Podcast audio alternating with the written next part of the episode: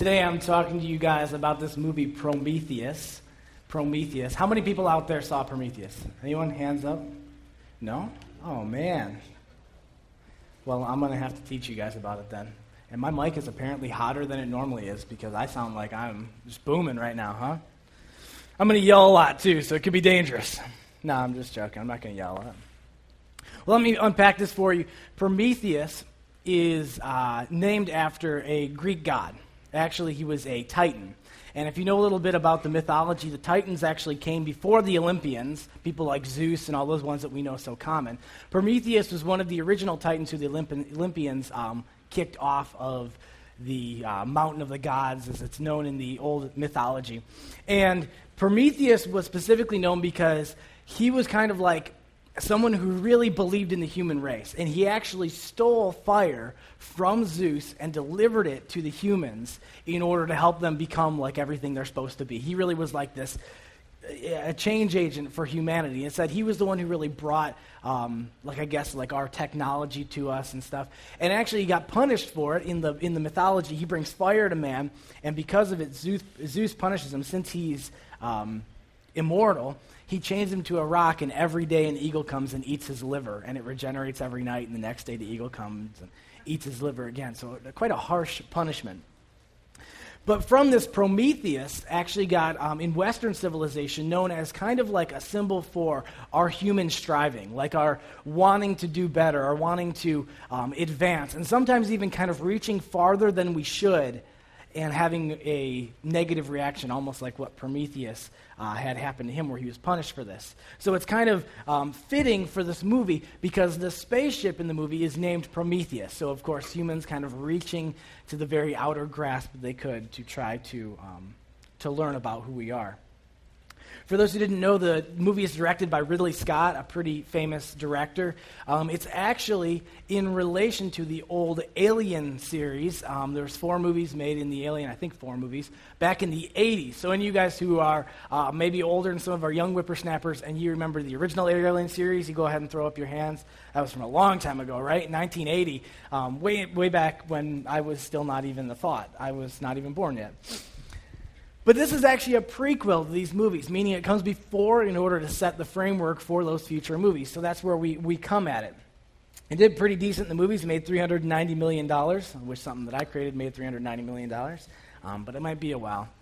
The movie is set in 2093, and Elizabeth Shaw and her partner, Charlie, Charlie Holloway, are researchers who are discovering these pictograms around the earth. And they find that amongst all these different civilizations who never had contact, who never had any way of sharing information, they all had these paintings of this one pattern of stars.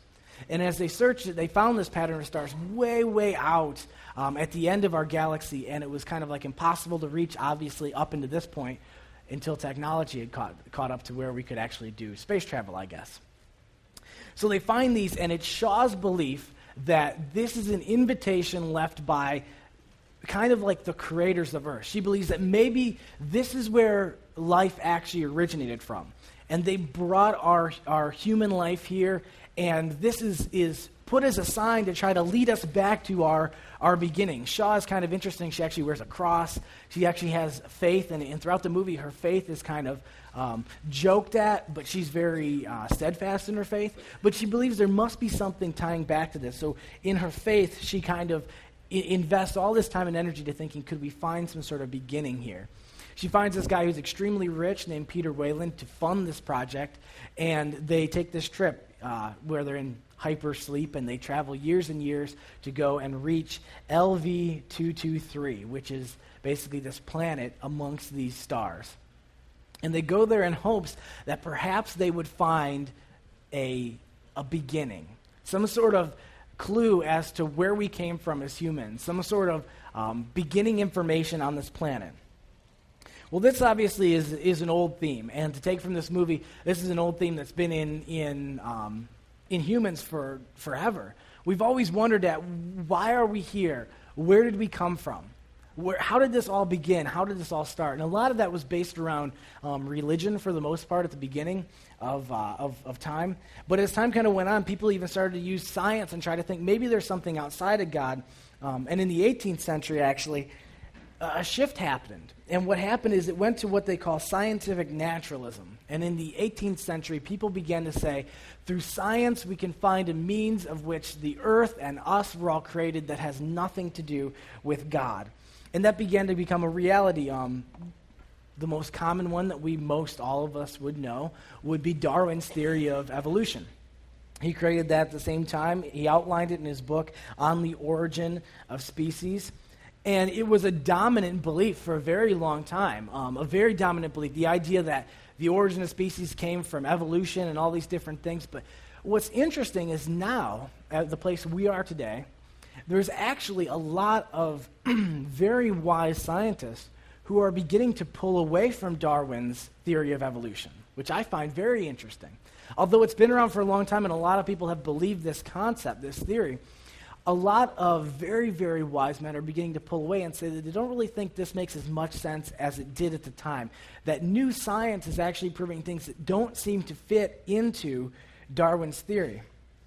Anthony Flew, he's a British philosopher, and he was a strong advocate of atheism his whole life. His main argument was always this that we must presuppose atheism as human beings until evidence proves otherwise that we can't presuppose the fact that there's a God. We have to start with the fact there must be no God, and then from there, if the evidence led us to believe there was one, that would be okay.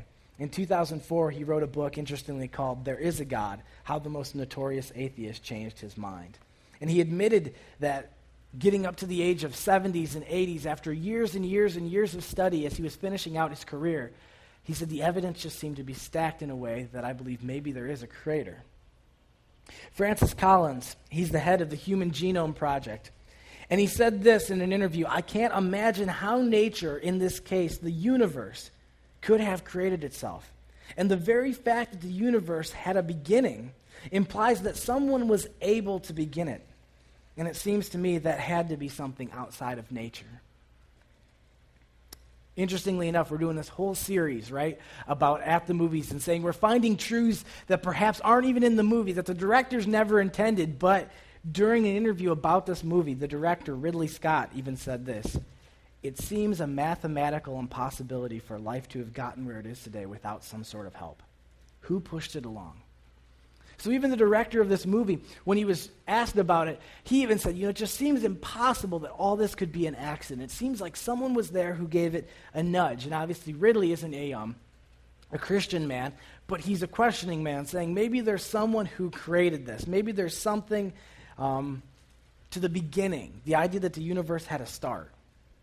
When Sean, this team, travel, do all this work, and they finally get to LV 223, they travel around and they find a straight line. And it's interesting because as soon as they see it, they said, okay, something's here because nature doesn't build in straight lines. Only man does. Only intelligence builds in straight lines. And they follow it, and sure enough, it leads to this, this creation, which looks like a cave, but it's actually this cavern. And as they go in and they research, they begin to find this huge, um, basically, this huge uh, totem of a human head. And they begin to find these canisters, and there's signs there's intelligent life. And finally, they actually find the remains of a corpse there.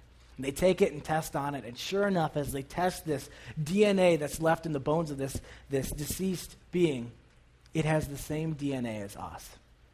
That although it looks different, it has our DNA and they are just astounded. I mean, this changes everything. They found that there's someone who is here that had visited Earth centuries before, and they believe these are engineers, and that's what they begin to call them is the engineers. They believe these are the people who must have started our life on earth. They're the creators that came and brought life to our planet.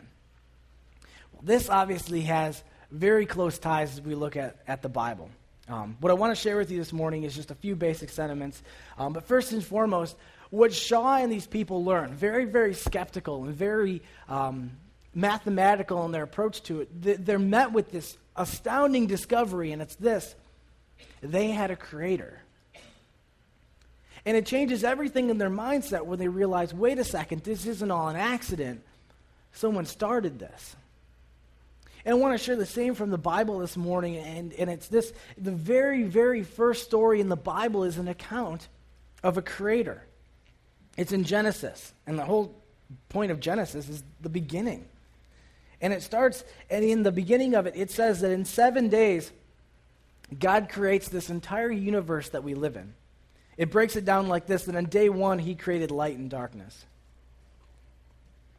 On day two, He created the sky and the waters and separated them. On day three, dry land and water separated, and plants and trees were made. On day four, the sun, moon, and stars were created. On day five, fish and birds were created. And on day six, animals and man were created. On day seven, he took a break and he watched football. Someone claps. Very good.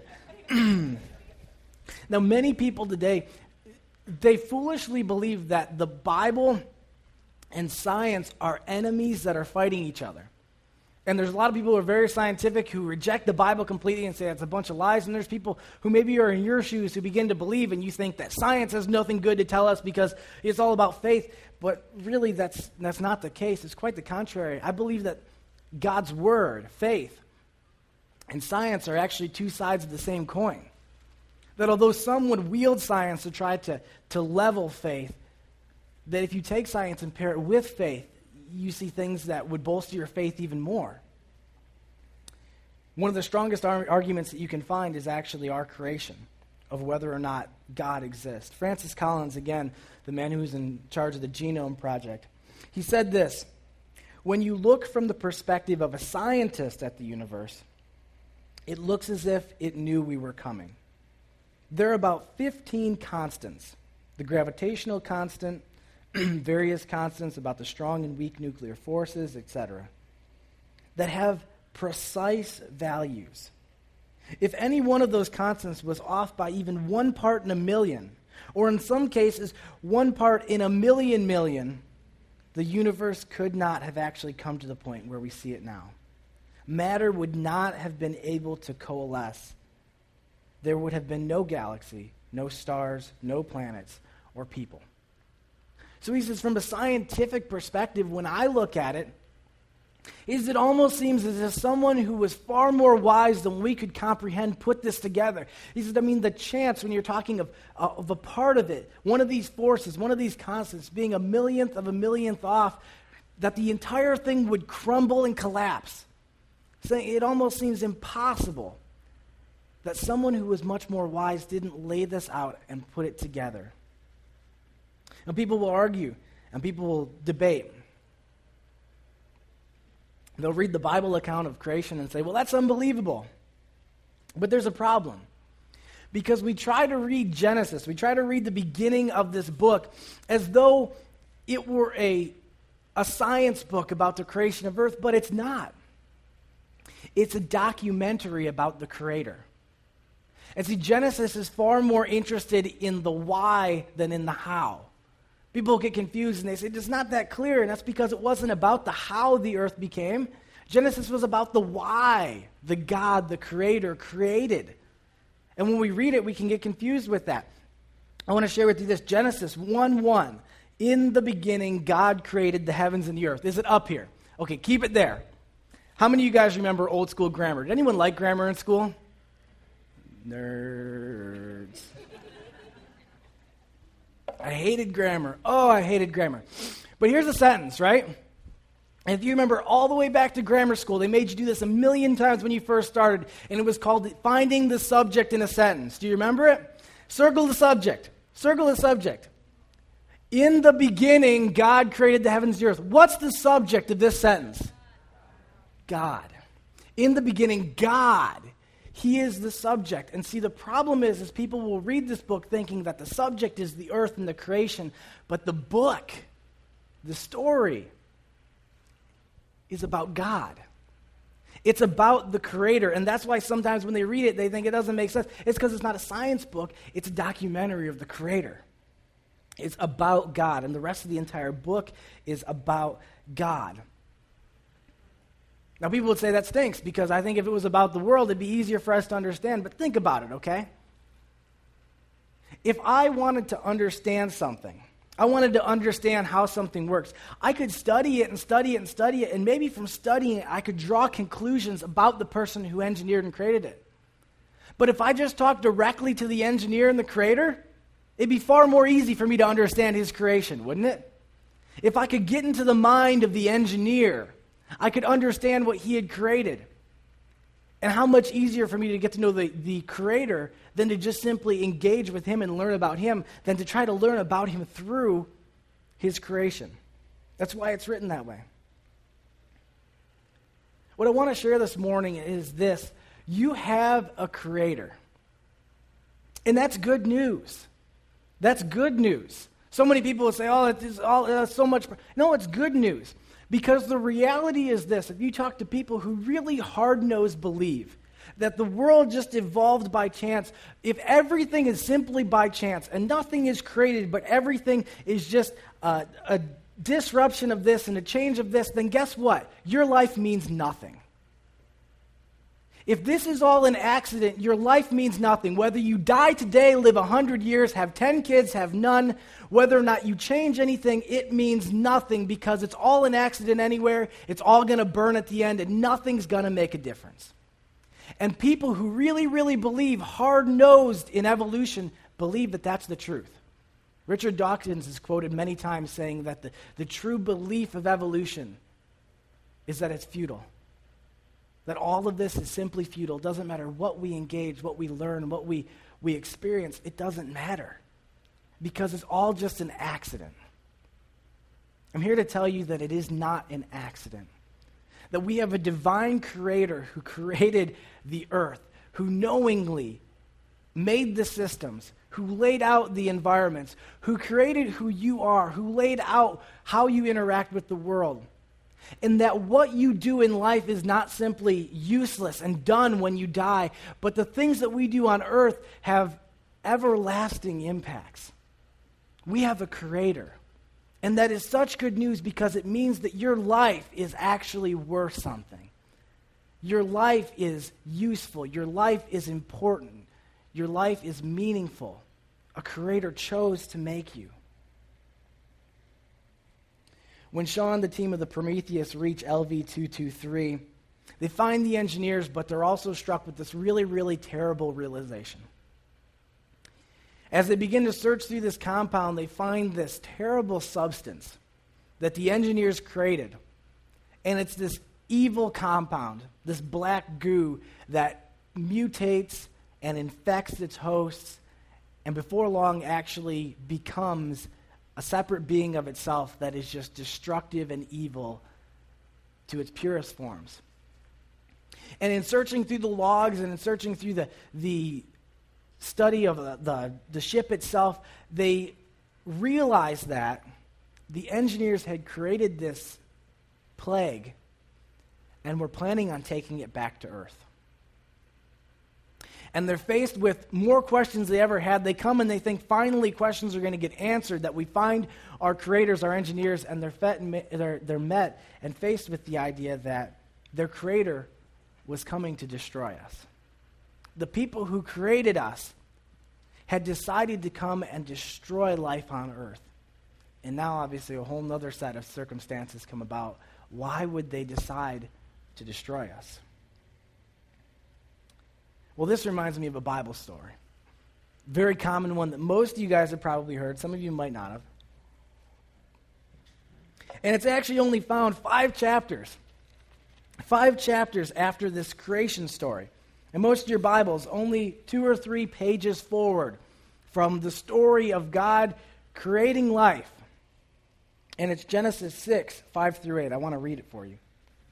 It says, The Lord observed the extent of human wickedness on the earth, and he saw that everything they thought or imagined was consistently and totally evil. So the Lord was sorry he had ever made them and put them on the earth. It broke his heart. And the Lord said, I will wipe this human race I've created from the face of the earth. Yes, I will destroy every living thing, all the people, the large animals, the small animals that scurry along the ground, and even the birds in the sky. I am sorry I ever made them. But Noah found favor in the Lord. If you study the numbers, about 1,600 years after God created man, not even six pages after it in the Bible, he decides that the world is so wickedly evil that I must destroy it and wipe it clean. Mathematicians, due to the extended life of people at this time and the large families, believe it or not, most mathematicians believe that the earth at the time was populated with almost the same population as it is now. That's a lot of people. They believe that it's possible that it would be almost the same number of people as it is today, which is also kind of striking and interesting for us, isn't it?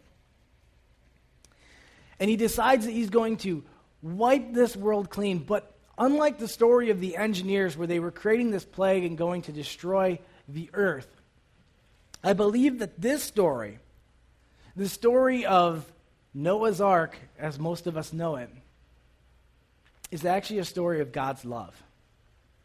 It's actually a story of, of God's love, an indicator. And I know what you guys are going to think. What? Love? How on earth could God killing six billion people be about love? How could it be about love that he decides he's going to destroy this creation that he made? That doesn't make any sense. And you know what? I'm with you. I actually kind of understand what you're saying. Because when you start to read the Bible, sometimes it does get hard. In, in the New Testament, in 1 John 3 8, I mean, for, excuse me, 1 John 4 8, the second half of it, it says this statement God is love. And I got to tell you that when I started to read the Old Testament, I began to get a little bit confused. I remember the first time that I read through the Old Testament, I began to question and say, is this the same God? The same one that I read about in the New Testament, where it says God is love and Jesus and healing people and, and bringing them faith and taking care of people. Is this really the same God? Because I read the Old Testament and I read stuff like, like the flood. He decides to kill six billion people and only spare eight. I read about how he would slaughter whole areas of people who didn't follow him. I read about how he took and he sent plagues on Israelites' captors. And I was thinking, man, is this, is this the same God? And I have to tell you that when I started to read it for the first time, it really shook my faith to the core. It really made me start to question and wonder, you know, is this really the same God that's in the New Testament? And I remember that it, the one year I was reading, and I, I just kept reading the Old Testament, and I got all the way to Jeremiah. And I remember that I was praying and asking God because I kept saying, God, man, it just it seems so strange. The stuff you say seems so different than how I imagine you would do it now. And I got to Jeremiah and I was reading and I hit Jeremiah 3:19. And this one changed everything for me. God is talking about the Israelites and how they, they messed everything up. Man, they're an evil generation who had turned away from him and they just constantly turn their back on him. And he says this in Jeremiah 3:19. I thought to myself, I would love to treat you as my own children. I wanted nothing more than to give you this beautiful land, the finest possession in the world. I looked forward to you calling me father, and I wanted you never to turn from me. And right after that, it goes right back into, but you haven't. And I must send this, and I'm going to send destruction, and I'm going to do this. But when I saw that one verse, I remember that it just changed everything and exploded that, that disconnect of Old Testament to New Testament because in one sentence, all of a sudden, when it came up, I realized God's heart. Amongst all this destruction and all this thing, just in one little verse, we see this window where God, even while He's punishing His children, you hear Him say, But I thought about, and how great it would be if you'd turn back to me. And I thought about how much I wanted you to just call me Father. I thought about how I was going to give you this land and I was going to take care of you and we were going to be so close together. And I remember I read that verse and I realized God's heart is the same in the Old Testament as the New Testament. How he had to deal with the wickedness and the sin was different, but his heart was the exact same inside that God who was even rough and gruff at sometimes, who would destroy civilizations who were evil, was the same heart that he just longed to be their father. He longed for deep connection. When I read this story again with that context, the same verse that I read to you just a second ago, I'll have her put it back up on the screen so you can read it again. Now, with this new insight in my mind, when I read this, what happens is I read it slightly different. The Lord observed the extent of the human wickedness on the earth. He saw that everything they thought or imagined was consistently and totally evil. So the Lord was sorry he'd ever made them and put them on earth. But then, see, the second half of verse 6 jumps out to me. What does it say? it broke his heart. See, when I got that perspective of realizing that the same heart was in God in the Old Testament and New Testament, when I read verses like that, those tiny little sentences that only three words just jump out right in my face. It broke his heart. And you realize the same heart is there that he didn't want to have to punish his kids. He didn't want to have to condemn them to destruction. But see, God is just, and he can't leave evil unpunished. You see the same heart. And that's what began to make me think this is actually a story of God's love, about his love. I think the other half of it is this is that unlike the terrible plague that the engineers were going to send to the world, God still sought to save the righteous. See, in the story, at the end of it, verse 8, he talks about how he's going to condemn everyone and how he's going to destroy the earth. But verse 8 says, But Noah found favor with the Lord. We see this over and over again in the Bible that although he has to punish wickedness, he cannot turn his back on righteousness. And we see in the story of Noah that although he's going to destroy the whole earth, Noah and his family, because they were following God, he couldn't just let them die with the rest of them. He made a way that they could be saved and that they could continue to live because he can't turn his back on the righteous. We see it again later on in the story of, of Sodom and Gomorrah. There's this terribly wicked city, and God says, I'm going to destroy it. But Abraham play, prays, and Lot and his family, because they were still righteous, God made a way in which they could be removed from it and not suffer the same destruction. We saw it when the Israelites came all the way out and got to the edge of the promised land and they refused to go in and take it. And God said, The entire generation will die in the desert. But Caleb and Joshua, who had faith and believed, God said, You will survive and you will enter the promised land. Everyone else will die and you won't. We saw it when he sent the Israelites to destroy Jericho. And although they were going to destroy this entire city, Rahab the prostitute and her family, because they had helped the spies and because they were beginning to believe that there was a God, he saved them and did not let them be destroyed with the rest of the town. We saw it when Israel was going to be exiled, just like I talked about a couple weeks ago, although he left a remnant that stayed faithful to God. Over and over and over again, we see God's love amidst his judgment. And although he has to judge and he has to bring justice that sometimes is very, very harsh and very, very strong, and sometimes we look at it and say, man, that's just too much for me. In the midst of it, we see God's love, that he refuses to turn his back from those who love him. Exodus 34, 6 through 7. It's actually the most quoted passage of the Bible in the Bible. Does that make sense to you? The most quoted passage of the Bible in the Bible. That means that this verse is reused the most in the Bible of all of them. And it's a picture of who God is. And this is what it says in Exodus 34, 6 through 7. Yahweh the Lord, the God of compassion and mercy. I am slow to anger and filled with unfailing love and faithfulness. I lavish unfailing love to a thousand generations. I forgive iniquity, rebellion, and sin, but I do not excuse the guilty. Now let's pair that. Let's let's jump from there. Let's jump to the New Testament because, like I'm saying, I'm saying that the, the Old Testament and the New Testament God is the same. And although sometimes it's hard to, to understand Him, when we jump to the New Testament, it's the same God. And that verse that I had shared earlier, that um, 1 John 4 8, let's read 4 8, and let's read 9. And it says, God is love. And then it goes on to explain it in verse 9, saying, God showed how much he loved us by sending his one and only Son into the world so that we might have eternal life through him. This is real love. Not that we loved God, but that he loved us and sent his Son as a sacrifice to take away our sins. Listen. God, it says in that, in that first one, I, I do not excuse the guilty. God cannot excuse and simply pardon the guilty because that would make him unjust, that would make him crooked. But he found a way to make you innocent again. See, God can't just excuse guilt. He can't just excuse guilt because then he wouldn't be good. But instead, God found a way to reinstate your innocence. You have a creator, and your creator loves you. You have a creator, and your creator loves you.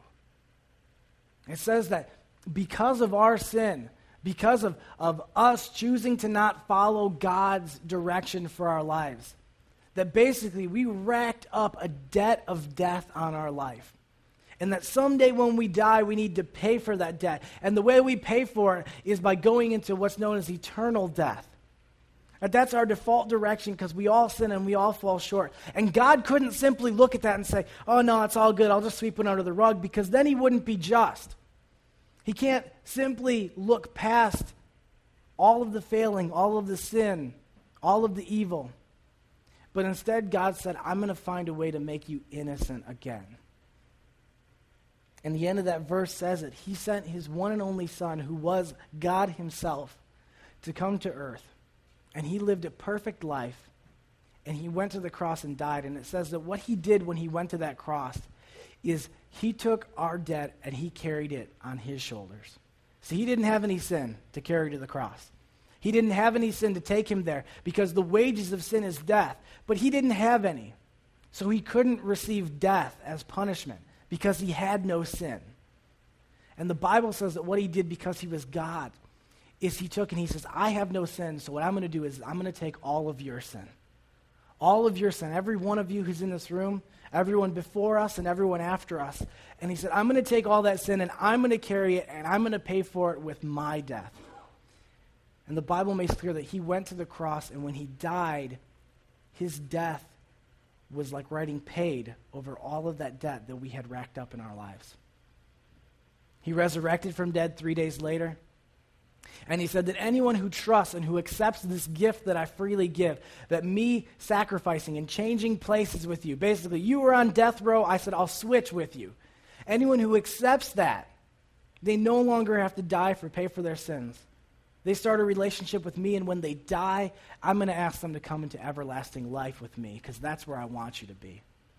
But you have to accept it.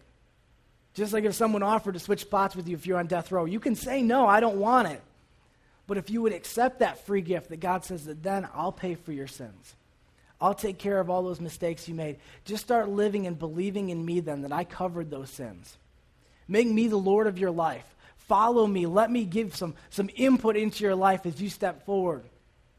And that when you die, you can begin e- eternal life. But, you know, even more than that, God's gift is that we begin eternal life today you no longer have to live in those trenches of sin, in those trenches of sadness and regret. That God says, I'm going to forgive and wipe away all that past. I have such a brighter future for you from here on out. You see, our life wasn't a mistake. Our life didn't just come to happen by chance. Our life wasn't created by a big bang, it was created by a big God. And it's not an accident that you're here. It's not an accident that you are who you are. It's not an accident that you're sitting in this service right now. It's all planned out. It's all because a creator made this. A creator made you. And that creator loves you. And he wants to know you personally.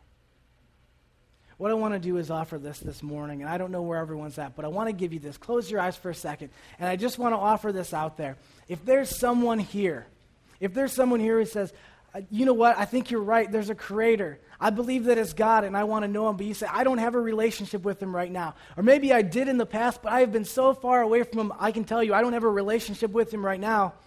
I need to reestablish, or I need to establish for the first time that relationship with that creator that you're talking about. I need Jesus in my life to change me, to bring about something different. I'm stuck in my same old ruts of sin, and I want something different. I believe that there's a creator who made me and loves me. If that's you this morning, no one's looking around. Real quick, three, two, one. I want you to throw your hand above your head so God can see it, so I can see it. I want to pray for you. Go ahead, raise up your hand at that. I see you right in the front here, ma'am.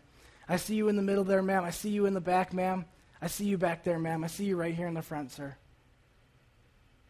I see you back there. I see you. Anyone else today who say, That's me, I need to get this ironed out, I need to start this up? I see you. I want us all to join together right now. You guys keep your eyes closed. Let's pray together right now. There's six or seven people who raised their hands this morning who want to accept Jesus. And let's pray with them, believing that God's going to do something awesome. Pray with me. Follow after me. Lord Jesus, I am sorry for my sin. Thank you for dying in my place. Please come into my life. I make you my Lord. In Jesus' name, amen. For you guys who raised your hands today, we believe what you just did is what we call getting saved. I know that's an old school term, but I think it's really, really applicable is this that your life was headed in one direction, but God said, I want to change it and point it in a new one. And today, that's the change that happened in your life. Today, you've given your life to Jesus and you've committed to that. What I'd love for you guys to do, you guys who did that, go back to guest services, grab a Bible before you leave, read some of God's Word, tell somebody who you know is a friend here, tell them, man, I raised my hand today. I want to start a relationship with Jesus. The rest of you, I want to finish this with this, okay? I hope you really enjoyed this, this message series, but the rest of you say, I know Jesus. Or maybe you're still questioning. Don't live your life as if it was by chance. We have a creator and if He's given you breath today, it's because He has a plan for you. Don't waste your life in mediocrity.